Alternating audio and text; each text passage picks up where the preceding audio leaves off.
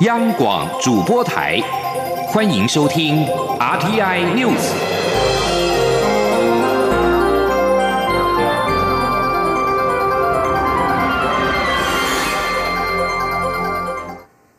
各位好，我是李自立，欢迎收听这一节央广主播台提供给您的 RTI News。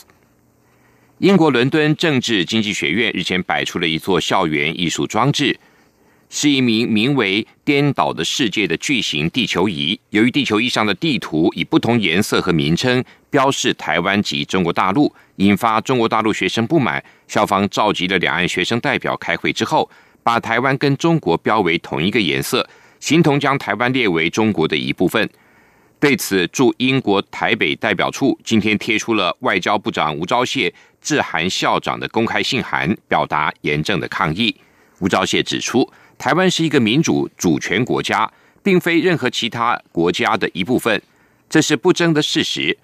台湾的总统和立法院都经过民主选举产生，台湾也拥有独立的军队、货币制度跟外交政策。台湾民主化的成功历程备受赞誉。对于那些仍然生活在共产党专制残酷统治下的中国人民而言，台湾被称为他们的希望灯塔。吴钊燮说。伦敦政治经济学院过去的过去以来呢，已经鼓励了许多台湾青年追求学术上的成就，其中包括台湾现任的蔡英文总统。蔡总统是总是对于他在伦敦政治经济学院的求学经验感到骄傲。如果装置艺术的雕塑依照计划更改，全世界的青年将会相信伦敦政治经济学院屈服于北京的压力跟霸凌。吴钊燮强调，英国政府竟称呼我为台湾，并与台湾维持关系，而且在此仅代表台湾呼吁更为改掉作品上面有关于台湾的标记。同时，这个事件也引起台英国会小组共同主席在四号联名致函的关切，表示这是错误的称谓，而且抵触英国政府的政策，要求维持目前的颜色标记。另外，针对中国官媒推特分享台湾花莲海岸美景视频，标注了中国台湾花莲。对此，我外交部长吴钊燮也透过外交部的官方推特，在公开回击：别做白日梦了，花莲在台湾，不在中国。最近，两岸不止因为中国解放军的战机越过中线，在台海上空发生对峙，两岸官方在网络上的世界也爆发了言辞交锋。外交部发言人李宪章四号在接受外媒访问时也表示，这是一个很荒谬、很蛮横的做法。中国的这种矮化作为从来没有停止过，所以我们都会审慎努力的应应跟处理。蔡英文总统今年前往云林县参拜麦寮乡巩范宫的时候表示，政府这几年来努力跟国际社会维持良好的关系，虽然中国对于台湾的压力越来越大。但国际对台湾的支持也越来越强。他强调，只要蔡英文当总统，台湾的主权一定守得住。蔡总统表示，这几年来，中国越来越有企图心，区域中的许多国家都感受到中国有很多动作，对台湾的军事威胁也越来越大。这两三年来，政府很努力的跟国际社会维持良好关系，例如美国、日本、欧洲。许多民主国家和台湾的关系都相当不错。台湾如果有困难，他们都会在国际上为台湾发声，给台湾支持。虽然中国对台湾的压力越来越大，但国际对台湾的支持也越来越强。总统也强调，当市场供给过剩或天灾造成价格下跌，伤害到我农民时，政府也一定会进行保价收购跟补助的措施。总统也提到，前一阵子因为稻热病造成的产量减少，政府会启动天然灾害救助办法，确保农民收入不会受到天灾跟市场波动的影响。国民党主席吴敦义跟前新北市长朱立伦的吴朱会七号即将登场，但是国民党跟朱立伦阵营为了是否全程公开会谈各有坚持。吴敦义今天受访时表示。他对于每一位要会面的人的态度都是一致的，都是先到党部交换意见之后，双方再一起向媒体说明。吴敦义两度表示，这样的安排没有任何例外。记者王维婷的报道。国民党主席吴敦义七号将和前新北市长朱立伦会面，商讨国民党总统初选议题。朱立伦方面要求会谈全程公开，但是国民党拒绝，表示依照惯例在会后向媒体说明。对于国民党和朱立伦双方对会谈是否公开不同调，吴敦义五号受访时表示，他对每一位态度都一致，就是先到中央党部交换意见，会后双方一起向媒体说明。吴敦义表示，会谈难免会讨论到个别人选的优点或是需要照顾的地方，不宜公开。他并强调，这样的安排没有例外。吴敦义说：“完全没有什么秘密了哈，但是讨论的过程当中，难免会讨论到党部的各种候选人他的优点或者是可能需要照照顾的地方啊，那这个都不能公开的。”没有说两方去谈全部都公开，没有这种事的。我们跟周习伟先生也是这个样子，跟韩国瑜先生也是这样的安排，没有任何例外。可是朱立伦认为说每个没有任何例外，就是这样子。吴敦义下午出席由海外侨胞等举办的前总统蒋中正逝世纪念活动，包括前总统马英九、前国民党主席洪秀柱都出席。被问到吴朱会应不应该公开时，洪秀柱表示，公开很好，私下要谈也不是不可以，但是应该公开会面之后，私下要谈另外再说。对于国民党总统初选，洪秀柱希望事情圆满，不要让表态参选总统的人内心有怨恨，否则对选举都不是好事情。国民党基层立拱高雄市长韩国瑜参选二零二零年总统，在纪念活动会场，蓝营支持者一度高喊“给我韩国瑜，征召韩国瑜”的口号。也有党代表指出，九号将串联党代表发动联署，召开临时党代表大会，通过征召韩国瑜参选总统，并于一周内向国民党中央提交联署书。中央广播电台记者王威婷采访报道。对于国民党中央拒绝五珠会公开，朱立伦今天仍然重申，如果党中央要征召高雄市长韩国瑜，他会全力支持；如果党中央要办初选，他就全力以赴。他认为民众都很关心国民党的团结，所以党中央也应该赞成公开会面，让外界知道党中央的立场。行政院日前核定了一波公股银行董座的人事名单，引发讨论。其中，第一金控董事长由前和库金长董事长廖灿昌接任，他被质疑是有争议的。对此，行政院今天表示，行政院长苏贞昌基于专业，如管理风格、银行生态等，任用公股银行的董座，并没有外界所说的是基于选举考量。记者王美婷的报道。行政院日前核定公股行库董座人事名单，引发业界和政坛讨论。在这波名单中，第一金控董事长由前和库金董座廖灿昌接任。由于廖灿昌曾因为庆父案下台，朝野立委质疑这波公股董座大换血有选举考量。更有民进党立委直言，苏贞昌像是扔了一颗手榴弹。针对朝野立委质疑行政院长苏贞昌的用人标准，行政院发言人古勒斯尤达卡五号表示，苏奎人事任用有其考量，基于管理风格、银行生态等进行人事布局，并非如外界所言有选举因素。古勒斯说：“其实这个就是院长的人事权嘛，我想院长大概他有他的考量啊，那这个所谓的考量绝对不是任何选举的考量。”是专业的考量，再加上他们各自的任期也到了一定的时间。许世杰其实他也代表了另外一种声音跟看法，不同的心血，然后有不同的生态，注入不同的这种新的元素、新的人力、新的管理的风格。我想这些都是在这个选择董事、董事长的时候很重要的专业上这个考量。政院强调，苏奎的公股人事布局是出于专业，也经过全盘思考。中央广播电台记者王威婷采访报道。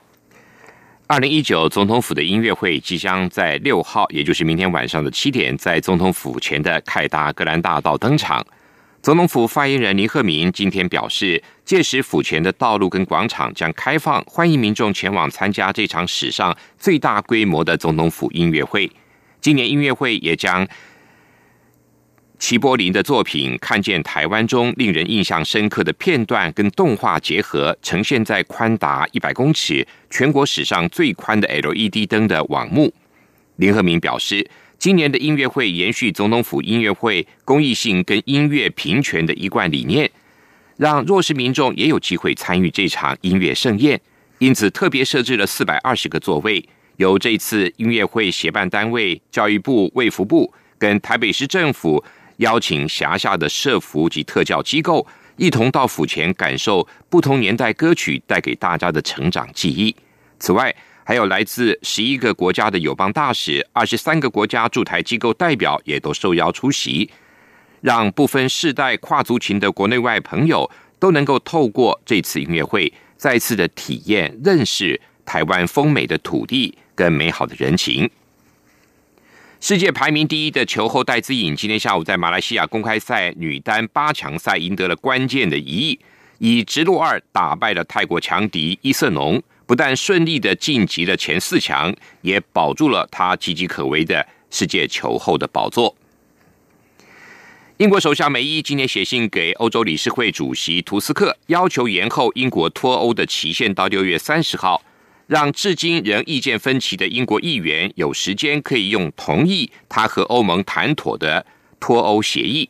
梅伊在写给图斯克的信函里提到，政府将希望国会通过一份时间表。能够让联合国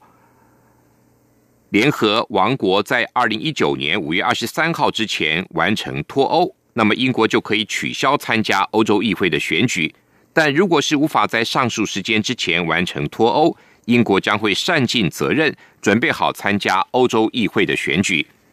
一名欧盟的高层官员今天也向路透社表示。欧洲理事会主席图斯克考虑给予英国弹性延长脱欧时间，可以长达一年。英国脱欧的期限从三月二十九号延后到四月十二号，但是英国国会至今仍然无法通过任何脱欧协议或者替代版本，迫使英国首相梅伊必须要求欧盟延后更长的时间脱欧。这名欧盟的高级官员说，图斯克将于这个月十号在布鲁塞尔召开的欧盟高峰会议上。向梅伊提议让英国弹性延长脱欧的十二个月时间。不过，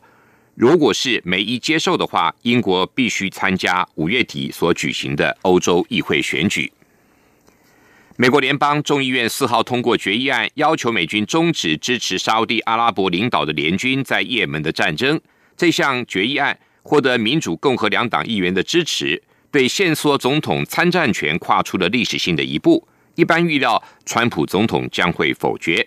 众议院是以两百四十七票对一百七十五票通过这项决议，要求总统在三十天内把美军部队撤离敌对状态的也门，以避免影响也门的情势。参议院上个月就已经通过决议案，现在将送交美国总统川普，而预料他将会否决。美国白宫表示，这项决议案有瑕疵。将伤害这个区域的双边关系，包括与沙地阿拉伯的关系。民主党人士认为，美国参与沙国所领导的盟军介入也门战争是违宪的举动，因为并没有获得国会授权。美国介入也门战争主要是提供武器跟飞航燃料。美国众议院外交委员会主席恩格尔表示，总统必须面对现实，在关于外交政策方面，国会不会再忽视宪法所赋予的义务。四号发生在南韩东北部江原道高城的森林大火，在强风助长下，火势延烧了两百五十公顷，造成一个人死亡，十多人受伤，四千零一十一人疏散避难，共计有一百二十五栋房屋烧毁。南韩总理李洛渊今天主持跨部会首长会议，听取江原道森林大火的灾情报告，并且严拟救灾的对策。南韩政府今天已经宣布，东北部的江原道森林大火是国家灾难。灾区的范围包括江原道高城郡，还有树草市、江陵市、东海市跟临提郡一带。韩国联合通讯社也报道，南韩政府指出，由于需要时间投入人力物力扑灭火势，加上要尽可能的减少受灾程度，所以决定将灾况决定为国家灾难。以上新闻，谢谢收听。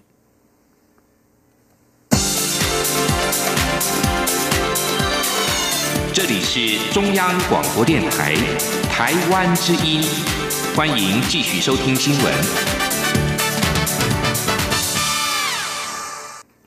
欢迎继续收听新闻。欧盟与中国日前在布鲁塞尔举行人权对话。我外交部今天表示，面对李明哲等台湾人士遭中国政府拘留至今下落不明的情形，将透过相关管道与欧盟等伙伴合作，共同促进改善中国人权议题。媒体报道，第三十七届中欧人权对话在一号、二号举行。虽然欧盟具体要求保障被拘留者的家属探视等基本权利。不过，在要求释放的清单中，却没有列入遭中国关押的台湾政治工作者李明哲。对此，外交部表示，有关欧盟与中国在布鲁塞尔举行人权对话，欧盟方面已经就对话的相关议题对外说明，其中包括中国对宗教自由、媒体言论自由、集会自由的迫害问题，以及遭拘留人士的人权受侵犯的问题。这些也是我政府关切的议题。另外，对于上游包括李明哲在内的多位台湾人士遭中国政府拘留至今下落不明，外交部肯定欧盟持续针对人权议题向中国表达关切，台湾也将透过相关管道与包括欧盟在内理念相近的伙伴合作，共同促进改善中国人权议题。李明哲因为网络言论，二零一七年三月遭中国政府逮捕，同年十一月被以颠覆国家政权罪判刑五年。李明哲的妻子李静瑜在二零一八年九月之后申请探监，数次被拒绝，终于在同年的十二月十八号探视到李明哲。继众议院之后，美国参议院四号也提出了重新确认台湾与对执行台湾关系法承诺的决议案，重申台湾关系法和六项保证为美台关系的基础，呼吁军售常态化落实台旅法。美国联邦众议院外交关关系委员会主席恩格尔在内的八名参议员一号联袂提出众院版的重新确认美国对台湾和执行台湾关系法承诺的决议案之后，参议院外交委员会亚太小组主席贾德纳四号也提出了参院的版本，并且获得外交委员会主席李契、军事委员会主席殷和飞及参议员梅南德兹。马基共同联署提案。贾德纳在新闻中表示，多年来他一直致力于强化美台关系跟台湾在国际的舞台地位，重申美国对台美关系的承诺，未来也会继续的依循《台湾关系法》《台湾旅行法》《亚洲再保证倡议法》等美国的法律，为台湾和台湾人民发声。《台湾关系法》立法时已经是国会议员的马基。对投下赞成票感到骄傲，未来他会持续的跟跨党派议员合作，善尽强化美台人民关系的责任。李兹也表示，台湾关系法立法四十年来，美台在共享价值跟经济安全利益上发展强健的关系。台湾虽然不断的遭到中国压迫，仍然持续的发展为坚实跟活跃的民主自由社会，期待美台未来能够有更长远的伙伴关系。决议案除了重申台湾关系法和六项保证作为美台关系的基石之外，也鼓励美台所有层级的官员依据台湾旅行法互访，重申美国总统应该依法常态性的军售台湾，呼吁美国国务卿支持台湾有意义的参与国际组织，并且探索与台湾扩展和深化双边经贸关系的机会。对于美国联邦。参众议员相继的提出有台案，以实际的行动展现对台湾人民的坚定支持，力挺台湾捍卫主权、民主自由跟制度以及台海安全的具体行动。驻美代表处都表示诚挚的感谢。美中贸易战的谈判气氛愈趋乐观，市场也一片看好，股市呈现欣欣向荣。不过，美中完成谈判之后，美国总统川普下一步将会朝哪一个国家开刀？台湾经济研究院院长张建一今天指出，接下来可能会找上欧洲、日本，届时可能四只大象会在打架。此外，中华经济研究院院长陈思宽也提到，当美中贸易协商完成，中国扩大对美国的采购，可能也会减少对欧洲的采购。台湾作为全球的供应链，必须要特别的留意。记者杨文军的报道。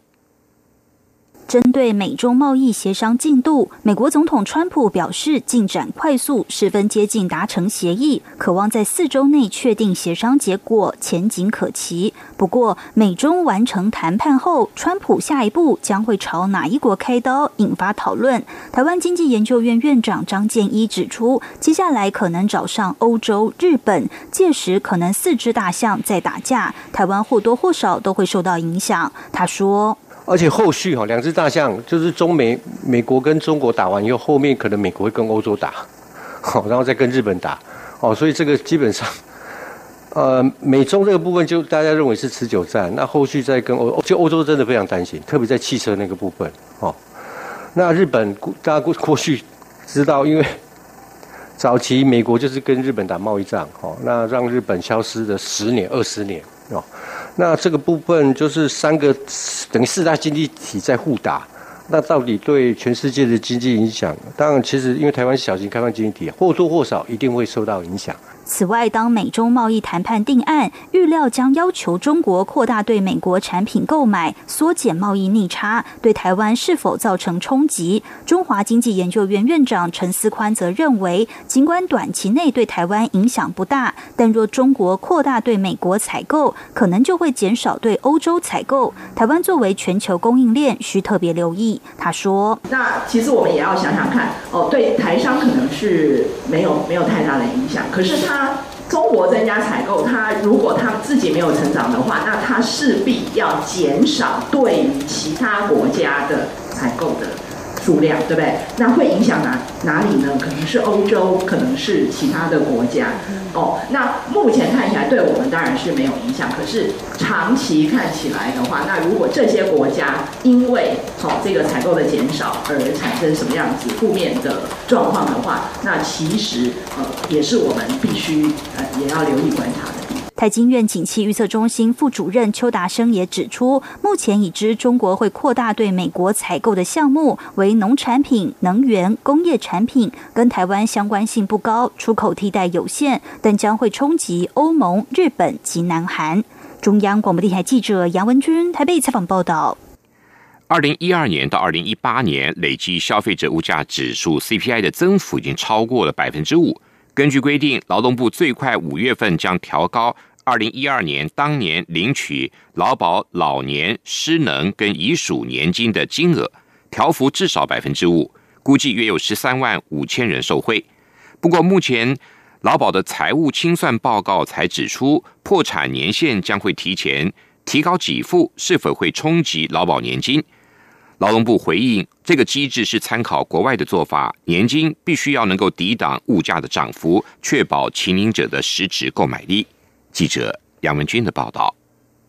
劳动部指出，劳保自二零零九年新增年金制，年满六十一岁、年资十五年以上，退休时可按月领取年金。另外，劳保条例规定，正在领取年金给付，如老年、失能及遗属年金者，自其请领年度开始计算，当 CPI 累计涨幅达百分之五十，应依该涨幅调高年金给付金额，自每年五月调整，六月入账。二零零九年、二零一零及二零一一年。年这三年请领年金的民众，已分别于二零一四、二零一五、二零一七年的五月调高给付，其调涨的幅度各为百分之五点二、百分之五点四五及百分之五点一。根据主计总处公布的资料，二零一二年起至二零一八年出估累计增幅约百分之五点一四，但确切数据要等下周主计总处公布。待劳保局申请后，五月将展开法制作业程序，六月就会收到调整后的。给付估计约有十三万五千多人受惠。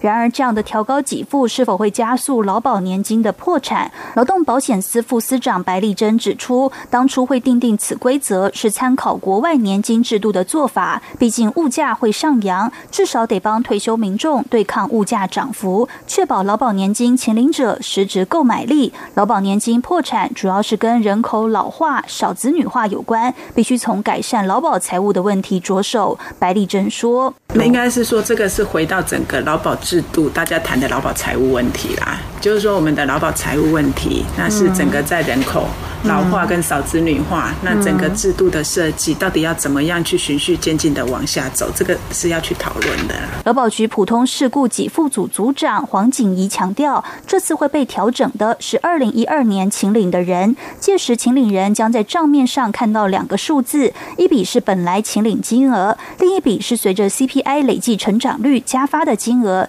在下一个月份就会合并计算显示。以目前出估累计 CPI 成长率为百分之五点一四来估算，若老年年金月领新台币两万元，每个月可多领一千零二十八元，每年多一万两千三百三十六元。中央广播电台记者杨文君台北采访报道。台铁一列普悠玛列车，二零一八年的十月发生严重死伤的翻车意外。这起事故暴露出了列车主风棒异常却未改善的问题。台铁将就责制造商日车公司以及第三方独立验证单位劳氏公司，未来也会求偿。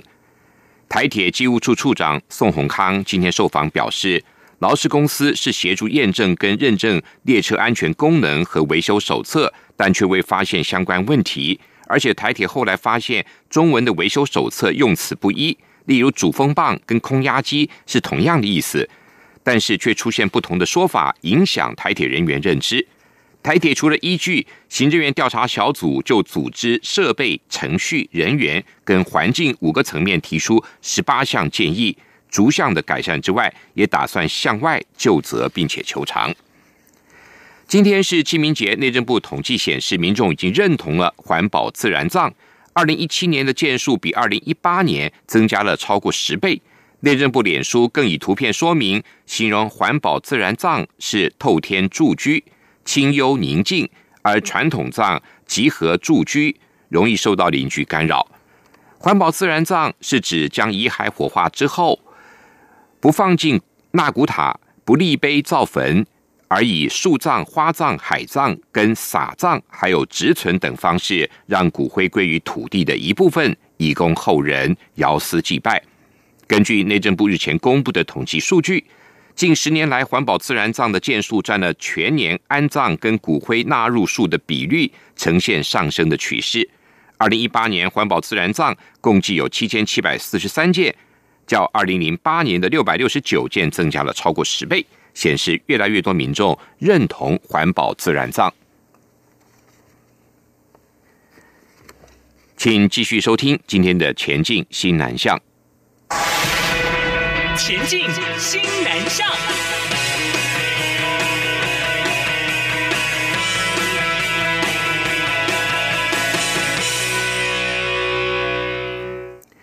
国立台湾文学馆所推动的台湾文学外译东南亚语种译本计划，这次选定台湾著名诗人和散文家吴成的作品，并且挑选跟土地环境议题相关的诗文，翻译为越南文本出版，同时发行中越文对照版，期盼促进双边更多的文学交流。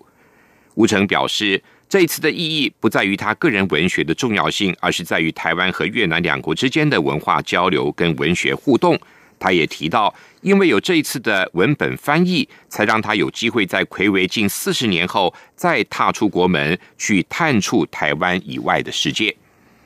文化部表示，文学是土地的灵魂，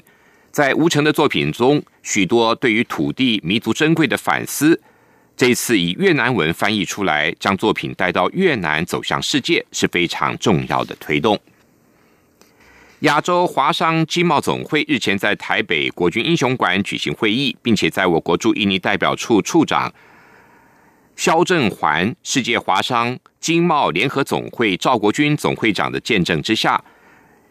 与醒吾科技大学正式签约合作，培育并且聘用新南向产学国际专班的人才。未来总会所属的华商会员企业将提供醒吾科技大学新南向专班的学生见习、实习以及返乡工作的机会。代表签约的醒吾科大陈义文副校长表示，醒吾目前已经有十六个新南向专班。为了照顾好这些学生，醒悟不但设立了国际处，也增聘了印尼跟越南籍的同仁，并且亲自到当地招生，协助办理入学。以上这节 RTI News 由李思利编辑播报，谢谢收听。